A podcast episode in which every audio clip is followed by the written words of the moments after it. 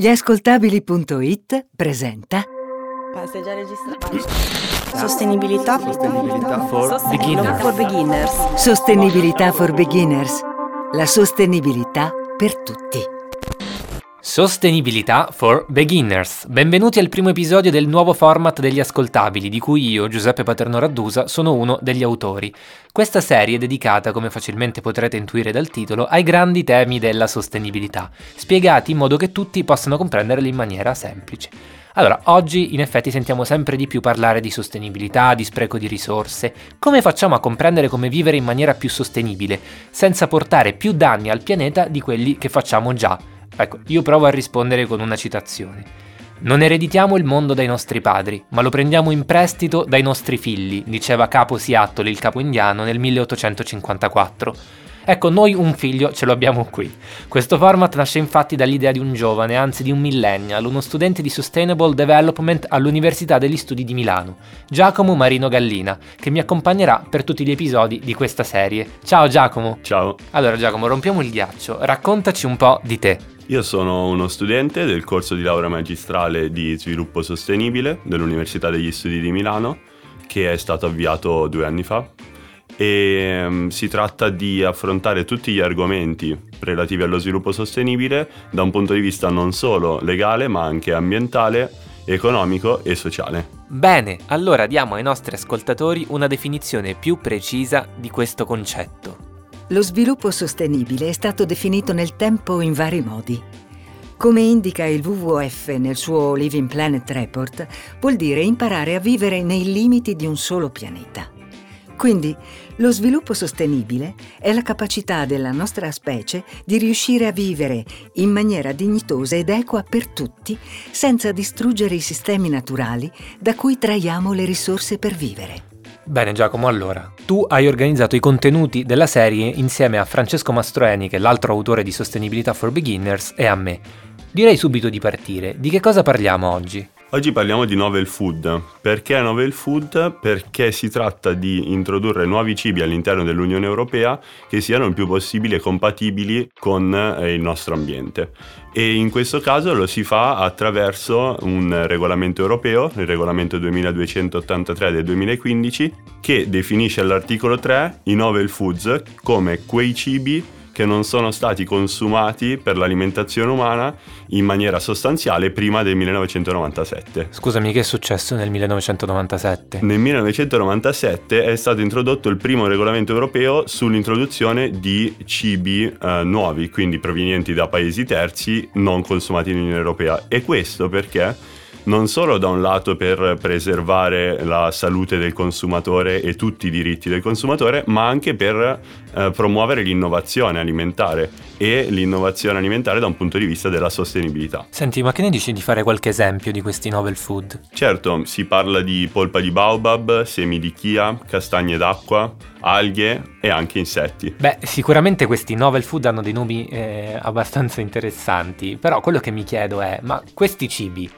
come saranno accolti dalle persone? Beh, siamo in Italia, il paese del cibo, e quindi immagino che ci sarà uno scontro di tipo culturale. Un po' gli- di resistenza. Sì, sicuramente nei confronti degli insetti. Bene, noi abbiamo provato a chiedere alle persone, ai beginners che abbiamo incontrato per le strade di Milano, che cosa ne pensano dei novel food. Ed ecco quello che ci hanno risposto. Cosa ne pensi dei cosiddetti novel foods, ovvero polpa di baobab, semi di chia, farina di baobab, castagne d'acqua, insetti, larve? Boh, fino al baobab forse ci arrivo, ma mm, oddio, gli insetti no, poi scrocchiano sotto i denti, no? Sinceramente mi spaventano un po', io sono per la cucina tradizionale. Allora, se ha a che fare con Baobab, Kia, mi interessano e sarei pronta anche a provarli. Invece per quanto riguarda gli insetti direi assolutamente no. No, no, no, non me ne nominare neanche queste cose. Per quanto riguarda farine biologiche sono favorevole, per quanto riguarda insetti, larve, provo ribrezzo solo al pensiero di trovarli al supermercato, preferisco di gran lunga la cucina tradizionale. Non saprei, innanzitutto pensavo si chiamassero semi di chia. Ritengo che sia qualcosa di nuovo che si potrebbe anche assaggiare, assaporare. Magari sarei curioso di assaggiare il, baobab, i semi di chia, le castagne d'acqua e, e quant'altro. Per quello che riguarda invece altro tipo di alimentazione ho eh, qualche dubbio nel poter accettare una somministrazione simile. Eh beh, partiamo bene. Eh, devo dire che le persone questi insetti proprio non li vogliono avvicinare. Però c'è da dire che in altre parti del mondo è molto comune mangiare insetti. A me, ad esempio, in occasione di uno scambio culturale in Brasile è capitato di mangiare la formica sculona. Oh mio Dio, il nome sembra terribile. Sì, si tratta di una formica in sostanza che una volta che rimane incinta sviluppa un sedere molto grosso, Eh, pieno nomen di uova. omen. Esattamente, e è molto nutriente, c'è una, una vera e propria festa in occasione della, della raccolta della formica sculona. Che bella festa. Allora, scherzi a parte, quello che dice Giacomo è vero. Basti pensare a molti paesi dell'Africa, del sud-est asiatico, della Cina e delle Americhe in cui gli insetti sono una delle risorse alimentari per eccellenza. Sono infatti circa 1400 le specie di insetti che sono considerate commestibili e la Thailandia è uno dei paesi leader nel consumo di insetti. Ecco, tu appunto citi la Thailandia e a proposito della Thailandia c'è un bel racconto di viaggio dello scrittore inglese Lawrence Osborne pubblicato una decina di anni fa da Adelphi che si intitola Bangkok e in cui alcune pagine sono dedicate proprio ai tipici caratteristici ristoranti mobili. Sentiamo cosa ci dice Lawrence Osborne in proposito. I ristoranti mobili sono motorette cariche di vassoi illuminati da un paio di lampadine. Dalla strada del mercato scendono al fiume, sfiorando a 30 all'ora le bancarelle di vestiti da quattro soldi e lì si fermano, nella luce cruda delle lampadine. I farang, gli occidentali, ci si avvicinano di rado. Finché parliamo di gamberetti wonton, tutto bene, ma alcuni baracchini propongono solo insetti, il piatto base dei muratori thai. Sono come musei di storia naturale su due ruote e anche solo capire cosa sia in esposizione richiede la conoscenza di un intero lessico, se non di una tassonomia. Gli insetti si mangiano quasi ovunque. In Indonesia lo spuntino più popolare, i gamberoni celesti, consiste in un cartoccio di libellule al curry. Solo dalla dieta dei bianchi, causa interdetto biblico, sono scomparsi vermi e insetti. Nel mercato in cui mi trovavo aspettavo che le motorette si fermassero. Era come la prima volta che vai a cercare una bagascia. In un certo senso i vecchi erano anche loro magnaccia, solo di insetti. Seguivano con molta attenzione i tuoi movimenti e una volta sicuri che stessi andando da loro tiravano fuori da non so dove un tubo che sembrava un aerosol, ma in realtà conteneva la salsa speciale. Gli altri Thai presenti studiavano te che studiavi i vassoi, finendo per scoprire che contenevano cimici d'acqua giganti e quei vermi fritti che qui si chiamano Rot Duan o treni espresso. Le care bestiole si nutrono di bambù e hanno un sapore dolciastro. Chi non ama i vermi può optare per il bozzolo di un baco da seta, per una cavalletta oppure per le cicale fritte in olio di cocco. Il venditore prende un fazzolettino di carta rosa e ci impacchetta un gigantesco scarabeo d'acqua, porgendolo come un cono gelato. Prima però lo passa sotto l'aerosol, innaffiandolo di salsa speciale. Il tuo primo bacherozzo. Che sollievo! Si può anche farne a meno. Però quello che mangi ti aiuta a cambiare il modo di vedere le cose senza tirare in ballo la testa. Beh, che siano bacherozzi oppure pasta alla carbonara, il cibo fa parte della nostra identità, sia nel mondo occidentale che in quello orientale. Beh, però io e Giacomo siamo riusciti a risalire all'origine di questo odio nei confronti degli insetti e pare che inizi tutto nella Bibbia, precisamente nel libro del Levitico, capitolo 11, dove vi è una lista di restrizioni alimentari che il popolo di Israele deve seguire secondo comando di Dio. Infatti nella loro dieta sono vietati maiale, molluschi e la maggior parte degli insetti.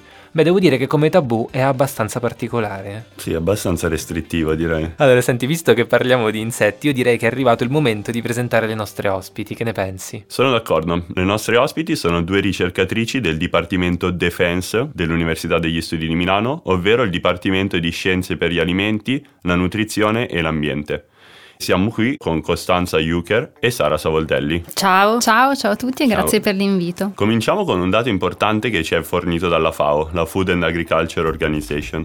In vista dei 9 miliardi di persone che abiteranno la Terra entro il 2050 è opportuno eh, abbandonare l'allevamento tradizionale che non è più sostenibile dal punto di vista ambientale e investire su nuovi prodotti come ad esempio l'allevamento di insetti. Ed è ancora la FAO a, ad aver confrontato l'impatto di due alimenti dai valori nutrizionali comparabili, ovvero da un lato la farina di grillo, dall'altro la carne di bovino. È così e il risultato è stato che per produrre un chilogrammo di sostanza utile di grillo servono 2 kg di mangime, 10 litri d'acqua e vengono prodotti soltanto 2 grammi di CO2 per un ettaro di terreno. Mentre invece la situazione è un po' diversa, è un po' un eufemismo, quando eh, parliamo di carne di bovino, perché infatti per produrre un chilogrammo di carne di bovino ci servono 8 kg di mangime, 22.000 litri d'acqua, 2.850 grammi di CO2 e servono 10 ettari di terreno, quindi le cifre come vedete sono assolutamente maggiori. Questi dati sono attendibili, sono stati riscontrati nella ricerca anche nell'Università degli Studi di Milano? Sì, sicuramente la, questi dati della FAO sono stati il punto di partenza per le ricerche in questo settore dell'entomologia, che è un settore comunque abbastanza nuovo degli ultimi anni e anche noi abbiamo cercato di... Eh, e abbiamo avuto appunto dei finanziamenti in questo settore proprio per verificare questi dati e capire se la sostenibilità degli insetti come una fonte proteica alternativa eh, può essere davvero il futuro per la nostra umanità. Quello che possiamo dire è che ci siamo resi conto che la sostenibilità deve essere vista in funzione del, dell'uso del prodotto finito, quindi eh, prima di tutto distinguere se l'insetto andrà a essere utilizzato direttamente dall'uomo piuttosto che per esempio come alimento per eh, gli animali di allevamento. Interessante, e qual è la vostra principale ricerca al momento? Sì, diciamo che adesso stiamo lavorando su diverse specie di insetti, anche per renderci conto appunto quali sono eh, le esigenze, anche cambiando un po' eh, le specie. Al momento stiamo lavorando soprattutto su Hermetia illucens, eh, che è un dittero, un, un ottimo bioconvertitore eh, per quanto riguarda l'alimentazione degli animali, mentre per quanto riguarda l'alimentazione umana al momento abbiamo un nuovo progetto che è finanziato da Fondazione Caripro sull'allevamento dei grilli, quindi allevare i grilli su dei prodotti di scarto per ottenere poi eh, delle farine. E stiamo anche in questo caso cercando di validare quelli che sono diciamo i dati eh, bibliografici, capire appunto la sostenibilità del, di questa produzione ma anche quali possono essere per esempio i, i rischi diciamo eh, sanitari perché comunque non, insomma dobbiamo ricordare che si tratta comunque di un animale quindi attualmente gli insetti sono promettenti anche perché sembra che non trasmettano malattie agli uomini, ma comunque sono tutti dei dati che dobbiamo andare ad approfondire. Ed è proprio di questo che si dovrà occupare poi l'EFSA. Esatto, infatti la ricerca e in questo campo ci stanno lavorando più, eh, più, università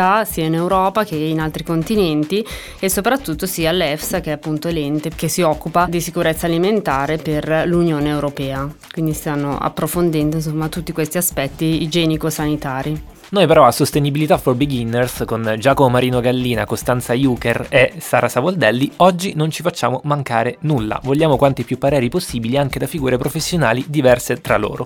Ed è per questo che a dirci la sua arriva anche un personal trainer, Ale Paris, della palestra GG Club Torri Bianche di Vimercate. A lui abbiamo chiesto Ale, sostituiresti la carne con la farina di grillo per quanto riguarda gli integratori proteici? E lui ci ha risposto così. La risposta è sì. La farina di grillo ha caratteristiche a dir poco eccellenti e proprio per questo si prevede una grande espansione.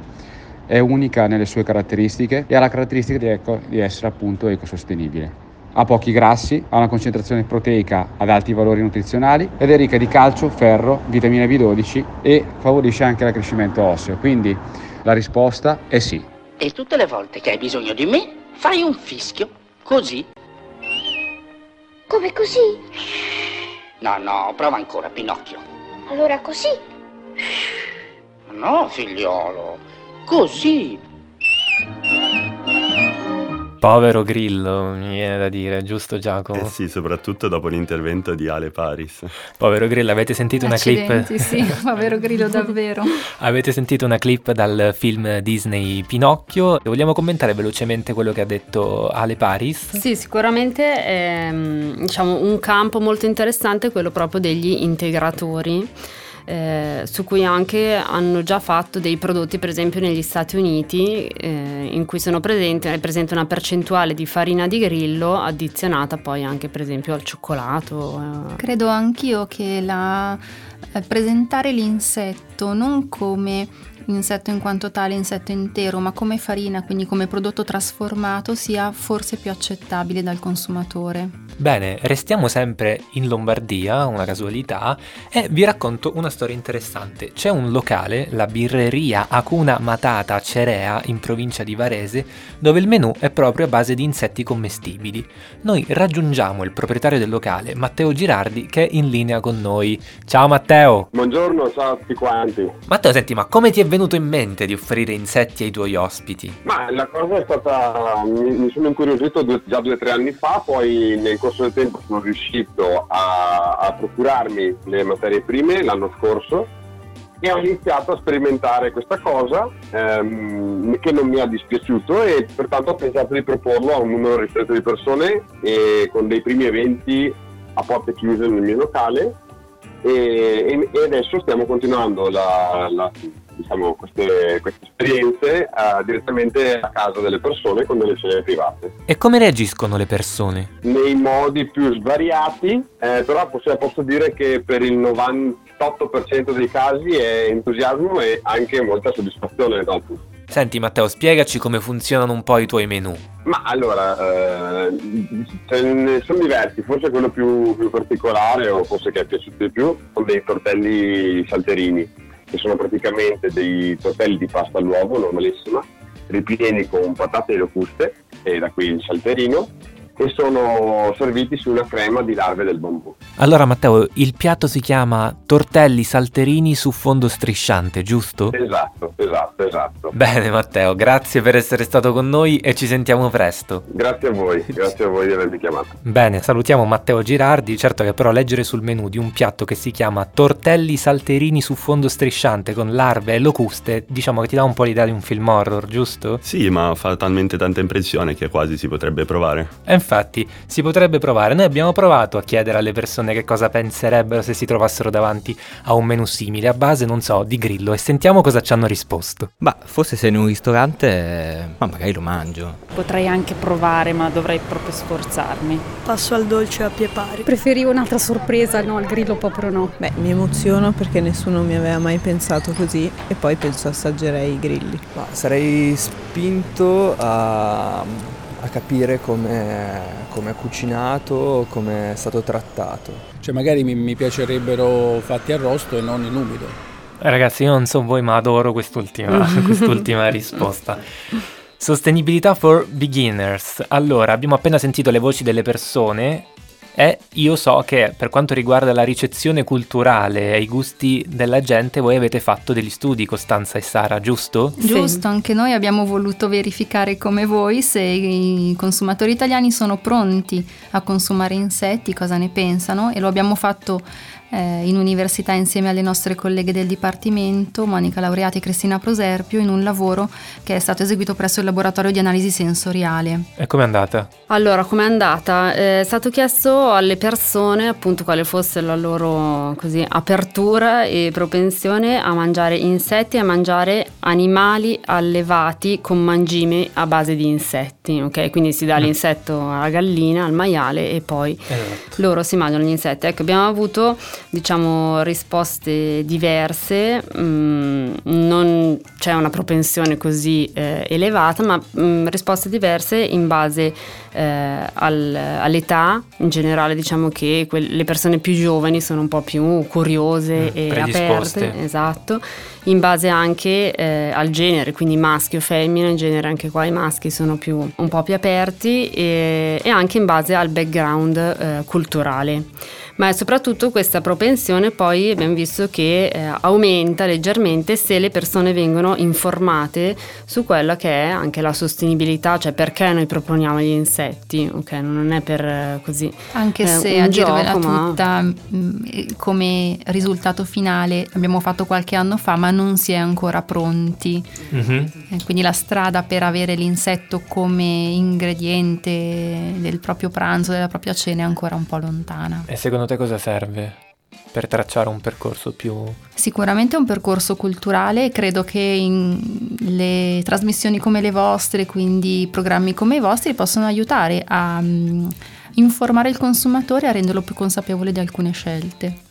Ci sono dei temi importanti da trattare quando parliamo di sostenibilità alimentare, come l'allevamento di carne bovina che abbiamo considerato prima, ma anche per quanto riguarda il settore ittico del pesce che contempla rischi e consumi non sostenibili sul lungo periodo. È proprio così. Infatti, a causa dell'inquinamento e dell'overfishing, circa il 33% delle aree peschive italiane è inadeguato, quindi è a rischio di compromissione o già compromesso. È per questo che diventa sempre più necessario introdurre una pesca che sia sostenibile. Ovvero che significa? Per pesca sostenibile si intende una pesca che si limiti a catturare i pesci adulti senza distruggere il fondale in una quantità che non comprometta la loro possibilità di riprodursi e quindi tutelando in generale l'ambiente marino. Allora, ci sono stati dei progetti sostenibili legati alla pesca, sicuramente li, li conoscete Sara e Costanza. Uno di questi si chiama The Fish Gear e mette in sinergia i paesi affacciati sull'Adriatico, non solo l'Italia ma anche l'Albania, la Croazia, Montenegro, Bosnia, Grecia e Slovenia.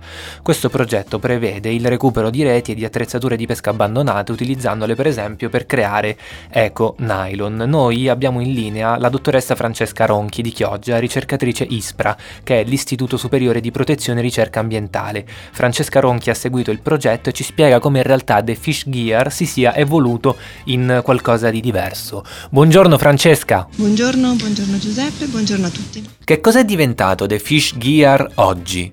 The Fish Gear si è evoluto in un nuovo progetto, sempre un progetto di cooperazione però fra i paesi che si affacciano sull'Adriatico, in questo caso soltanto Italia e Croazia. Insieme ai nostri colleghi croati stiamo portando avanti delle attività che erano già state iniziate nel progetto The Fish Gear e che stiamo quindi diciamo, mettendo a punto e migliorando. E in particolare stiamo proseguendo sicuramente nelle attività che abbiamo portato avanti con i pescatori, quindi eh, un'attività molto interessante che si chiama Fishing for Litter, che consiste in pratica nel facilitare il conferimento dei rifiuti pescati dai pescatori tutti i giorni, cioè quello che loro trovano nelle loro reti, dare loro modo di portarlo a terra e conferirlo in maniera corretta e anche semplice, cosa che al momento non è. Ehm, quindi stiamo proseguendo questa cosa, in particolare nei porti di Chioggia Cattolica e Molfetta e stiamo invece anche aggiungendo una parte più legata al comportamento delle persone, quindi più legata a strumenti educativi che possano incoraggiare questi cambiamenti positivi sia nei giovani che nei turisti tramite una serie di attività in spiaggia, la, una mostra fatta apposta per i bambini e così via, una serie di attività tutte eh, diciamo declinate eh, su questa tematica. Francesca, come reagiscono le persone a questi stimoli? Beh, reagiscono molto bene, ovviamente i bambini sono sempre entusiasti di tutto, come sempre, e credo che sia, un, sia, veramente importante lavorare con loro perché sono veramente gli adulti di domani, ovviamente. Ma anche i turisti sono, sono contenti e sono soprattutto sorpresi di scoprire cose sui rifiuti in mare, come per esempio il fatto che eh, i rifiuti in mare non derivano quasi in minima parte, derivano molto poco dalle attività legate al mare, ma invece derivano da attività legate eh, diciamo, al, alla ehm, alla terra, quindi a noi, alle città, alle montagne, quello che facciamo, le nostre fabbriche, le nostre eh, fognature e così via, tutto quello che diciamo problemi che ci sono sulla terra che poi alla fine eh, traducono in un quantitativo di rifiuti che arriva a mare e questa è una cosa che li sorprende molto. Un'ultima domanda, in futuro ci sono dei progetti legati sempre alla sostenibilità ittica che pensate di avviare? Uh, noi in particolare al momento non abbiamo un progetto, non ti posso dare un nome perché ovviamente non, è, non, non, l'abbiamo ancora proposto, però abbiamo sicuramente intenzione di continuare a lavorare con questa tematica e soprattutto per facilitare in futuro questa iniziativa del Fishing for Litter che, che è l'unica attività che in realtà ci aiuta a eliminare i rifiuti dal fondo, dove vi ricordo che quasi il 90% dei rifiuti che ci sono in mare sono sul fondo, quindi sono invisibili ai nostri occhi, però ci sono e quindi diciamo, fare in modo che questa attività possa essere istituzionalizzata e, e facilmente applicabile da tutti i comuni, tutti i posti pescherecci e mm, quindi vi terremo aggiornati se ci sono delle novità. Bene Francesca, grazie per essere stata con noi e in bocca al lupo per tutto. Ciao. Grazie, grazie molte e in bocca al lupo anche a voi. A proposito di sostenibilità dei mari e della pesca in generale, è opportuno anche parlare di sostenibilità dell'allevamento ittico. E quindi chiedo a voi, Sara e Costanza, di parlarci del vostro progetto relativo all'alimentazione dei pesci con cibi e mangimi a base di insetti. Sì, dunque noi abbiamo questo progetto eh, finanziato sempre da Fondazione Cariplo eh, che riguarda un insetto già, a cui ho già fatto cenno prima che è Hermetia lucens, è questo dittero, quindi diciamo una mosca, eh, oggi molto studiata a livello mondiale che viene mh, mm, viene utilizzata come bioconvertitore, quindi questo insetto ha un'elevata capacità di crescere su diversi substrati organici che possono essere quindi eh, sia di origine mm, animale che di origine vegetale per produrre poi quelle che sono diciamo le larve mature con cui verranno eh, prodotte delle farine. Farine che poi mh, mm, verrebbero date poi ai pesci. Sicuramente in questo progetto noi ci siamo ehm, focalizzati su eh, scarti dell'ortomercato di Milano, quindi mm-hmm. di mhm. origine vegetale, quindi l'idea era quella proprio di creare una filiera sostenibile, utilizzare gli scarti dell'ortomercato di Milano da dare da mangiare alle larve e le larve così ottenute trasformate in farina e quindi in mangime da dare ai pesci per l'allevamento. I risultati sono quasi terminati, sono ancora in corso e sicuramente poi verranno pubblicati. Quindi diciamo si tratta di uno studio che a breve avrà una sua pubblicazione sì, o comunque sì, un... sì, esatto. bene molto bene noi siamo arrivati eh, ridendo e scherzando tra personal trainer grilli parlanti eccetera siamo arrivati alla fine del primo episodio di sostenibilità for beginners siamo partiti dai eh, novel foods, quindi i cosiddetti cibi del domani, a voler trovare una definizione sintetica, forse anche un po' superficiale, e a questo punto noi che parliamo di sostenibilità per tutti, ci chiediamo, ma le persone come se li immaginano i cibi del futuro? Cioè cosa si mangerà da qui a 30 anni secondo la gente? Secondo voi intanto? Secondo me i cibi tradizionali non passeranno mai di moda e con una piccola nicchia di qualcuno di questi novel foods. Per illuminati, per pochi, per pochi adepti. Per te Costanza? Esatto, no, soprattutto poi pensando agli insetti, diciamo, mangi- mangiati interi, ecco. Però invece come insetti, diciamo, inseriti all'interno di alcuni alimenti, quindi trasformati, ma su questo diciamo che le, le, le prospettive sono buone. Tra l'altro dobbiamo anche ricordarci che più o meno eh, ognuno di noi ogni anno mangia mezzo chilo di insetti senza saperlo. Per cui ecco, già tutti, anche quelli che dicono non voglio mangiare gli insetti, che schifo, sono vegano, insomma tutti li mangiano. Sono ignari di, di, delle percentuali di insetti che ingeriscono. Bene, abbiamo sentito il parere di Costanza Juker e di Sara Savoldelli, a questo punto Giacomo sentiamo quello che hanno da dire le persone. Come vi immaginate il cibo tra 30 anni? Di sicuro al giorno d'oggi siamo tutti propensi a, a vedere comunque la, il proprio fisico sempre in forma, quindi magari si andrà sempre di più ad utilizzare cibi dietetici, però mh, mm, non, non, lo vedo stravolgere come queste mm, specialità che vogliono inserire nei supermercati, insetti, larve, come ci dicevi prima. Quindi la vedo abbastanza simile a quello attuale, magari più leggero, ma niente di più. Il cibo tra 30 anni me lo posso immaginare sintetico, spinto verso il vegano, vegetariano sulle verdure, tutto, tutto, questo... Uguale ad adesso, se devo essere sincera. Beh, sinceramente purtroppo le aspettative non sono molto alte. Secondo me fra un po' ci ritroveremo a mangiare solo piatti precotti al microonde. Penso, boh, più... non lo so, forse ci daranno delle confezioni tutte di cibo liofilizzato da mangiare, no? Sinceramente, esattamente come adesso, pasta, pizza, eh, tutto quello che si mangia adesso, ma sinceramente gli insetti no. E sono molto preoccupato per quello che sarà il cibo fra 30 anni, perché se continuiamo a spopolare di risorse il nostro pianeta con la velocità con cui stiamo facendo, ehm, ho qualche dubbio che fra 30 anni, fra 30 anni avremo ancora del cibo da, per sfamare la, questo, questo popolo, la popolazione mondiale.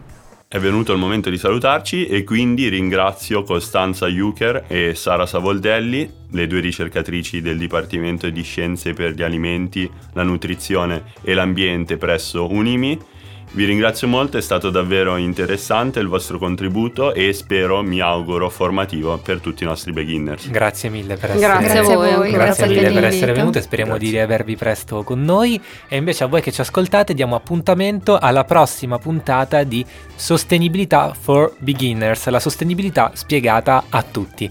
Grazie mille per averci ascoltato. Sostenibilità for Beginners è una serie originale degli ascoltabili.it, curata da Giacomo Marino Gallina, Giuseppe Paternò Raddusa e Francesco Mastroeni. Editing e sound design di Sara Varricchione e Francesco Campeotto. Prodotto da Giacomo Zito e Ilaria Villani. Un'esclusiva gli ascoltabili.it.